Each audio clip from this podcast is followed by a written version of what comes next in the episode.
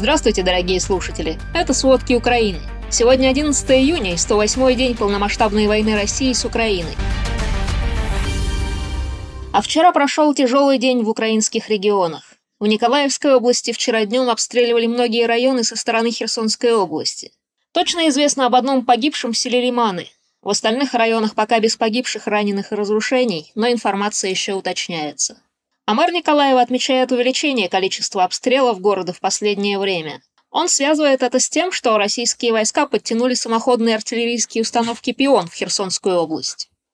В Херсонской области, в частности в Береславском районе, продолжаются бои. Много поврежденных домов, раненых мирных жителей, убитого скота. В области очень трудно купить лекарства и детское питание. Большинство банков в Херсоне не работают, но начинают открываться российские финансовые организации. Критическая ситуация в медицине и образовании. По сообщениям украинской прессы, большинство врачей и учителей отказываются работать с оккупантами а оккупационные администрации в Запорожской и Херсонской областях торжественно выдают российские паспорта. Никем, кроме России, непризнанные документы начали выдавать уже сегодня. Об этом сообщил Владимир Рогов, которого российские государственные СМИ называют членом Главного совета военно-гражданской администрации Запорожской области. По данным украинской, то есть избранной Запорожской военной областной администрации, российские войска захватили контроль над примерно 60% территории области. Но областной центр Запорожья под контролем Украины. 25 мая президент России Владимир Путин подписал указ об упрощенной процедуре выдачи гражданства России жителям оккупированных территорий. Украинские власти считают выдачу паспортов абсурдным телешоу, а в Европе не признают такие документы. Глава миссии США в ОБСЕ Майкл Карпентер заявил, что российские власти приступили к оформлению процесса аннексии Херсонской области. Примерно все мировое сообщество так и оценивает эти процессы. Аннексия сопровождается нарушением прав человека и международного права. Американский дипломат подчеркнул, что российские оккупанты систематически устраивают пытки гражданских лиц в Херсонской области. Сам Херсон он назвал лабораторией ужасов, ссылаясь на кремлевскую стратегию присоединения украинских земель к России. По информации Карпентера, есть данные о не менее 600 людях в Херсонской области, ставших жертвами пыток в специальных секретных тюрьмах. Есть информация, что эти места расположены в здании Херсонской государственной администрации и лицея номер 17 в Генечинске. Туда российские военные вывозят местных чиновников, журналистов, общественных активистов и людей, которых военные из России или так называемой ДНР считают участниками митингов против российской оккупации или наводчиками ВСУ. Беженцы из Херсонской области подтверждают похищение мирных жителей и пытки.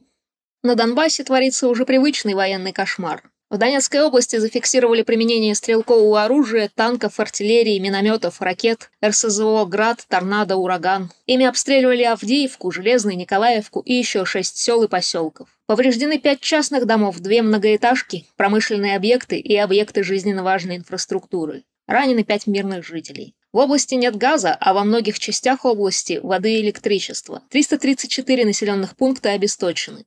В Луганской области за 10 июня российские военные открывали огонь из разного типа вооружения по Северодонецку, Лисичанску, Стиновке, Ташковке, Золотому, Нырково, Горскому, Врубовке, Камышевахе. По Врубовке российские войска ударили огнеметной системой «Санцепек», которая создана, чтобы выжигать буквально все живое по площади. Также российские военные вошли в село Орехово. Продолжается штурм Северодонецка. Также вчера во время очередного обстрела повреждено железнодорожное депо объединения «Азот».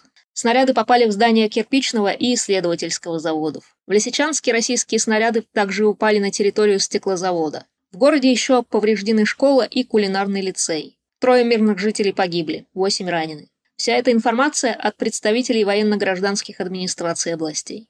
А из прифронтового Лисичанска Луганской области Украинским волонтерам удалось эвакуировать 23 человека. Как сообщил глава области Сергей Гайдай, бригаду собрал гражданин Англии по имени Филипп. В Северодонецке Филипп с другими волонтерами попали под обстрелы, а после лечения переключились на Лисичанск. Среди людей, которых эвакуировали из Лисичанска, вывезли еще и двух жителей Северодонецка. Российские ракеты снова прилетали в разные районы Харькова и Харьковской области. Во многих местах они привели к разрушениям и ранениям. Но от российских обстрелов Чкаловской общины разрушены строительные конструкции частного дома, и там, к сожалению, погибли четыре человека. Спасатели помогли извлечь их тела из-под завалов. В последнее время мы почти каждый день говорим об обстрелах Харькова и области. Только за вчерашний день в Харьковской области от российских обстрелов были ранены не менее пяти человек. Сумская область тоже каждый день страдает от российских атак. Из-за обстрела трех общин здесь погиб человек. За последние сутки Сумскую область обстреливали минометами и тяжелой артиллерией. Последняя и нанесла смертельные раны местному жителю. Постоянно гибнут мирные жители и на оккупированных территориях Восточной Украины. В так называемой ДНР уполномоченная по правам человека в России Татьяна Москалькова сообщает о гибели пяти и ранении 21 гражданского лица за прошедшие сутки. По ее словам, все эти мирные жители были убиты и ранены из-за обстрелов со стороны ВСУ. Но не так давно даже Американский институт изучения войны признал, что российские пропагандисты пытаются скомпрометировать поставки западного оружия Украине. И именно западное оружие обвинить в обстрелах Донецка и Макеевки. А значит, есть вероятность, что российские военные устроили подобные провокации.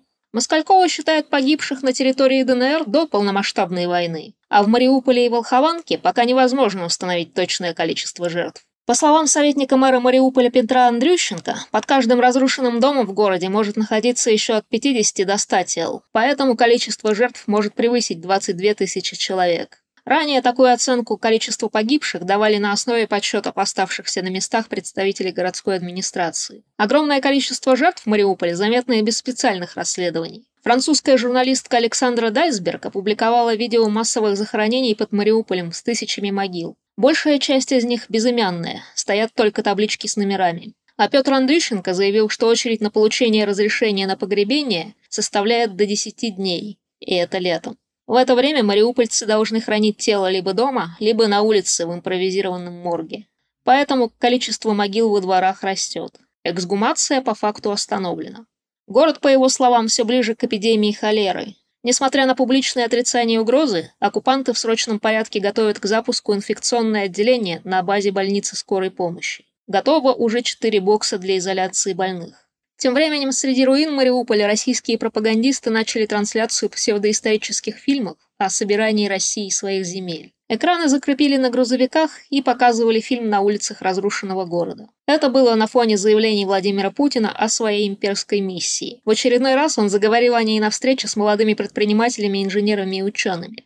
Российский президент сравнил свою политику с временами Российской империи, а себя лично с первым российским императором Петром I, в его версии собирателем славянских земель. Из-за этого заявления МИД Эстонии вызвал посла России в Эстонии Владимира Липаева, а вице-канцлер МИД Эстонии Рейн Тамсар вспомнил идею депутата Госдумы России отозвать признание независимости Литвы и его угрозы фактически военного вторжения в адрес других государств. Тамсар призвал Россию уважать международное право, современное, а не Петра I, вывести войска из Украины и прекратить боевые действия. Собирание земель редко считается с погибшими детьми. Сколько точно их погибло в Мариуполе, неизвестно. Но недавно там документально подтвердили гибель еще 24 детей из-за неизбирательных обстрелов российской армии. По состоянию на 11 июня официально подтверждена гибель 287 детей из-за вооруженной агрессии России в Украине. Об этом говорит украинская генеральная прокуратура. По официальным цифрам, с момента российского вторжения еще около 500 детей ранены. И это, конечно, не окончательная статистика. Идет работа по установлению погибших и раненых в местах активных боевых действий на временно оккупированных и освобожденных территориях. Геополитические амбиции появились в речах Александра Лукашенко, которого в Европе считают самопровозглашенным президентом Беларуси. Он предположил, что белорусским войскам, возможно, придется воевать за Западную Украину, и намекнул, что Беларусь может пойти на это, по его словам, чтобы Запад не оттянул эту территорию себе.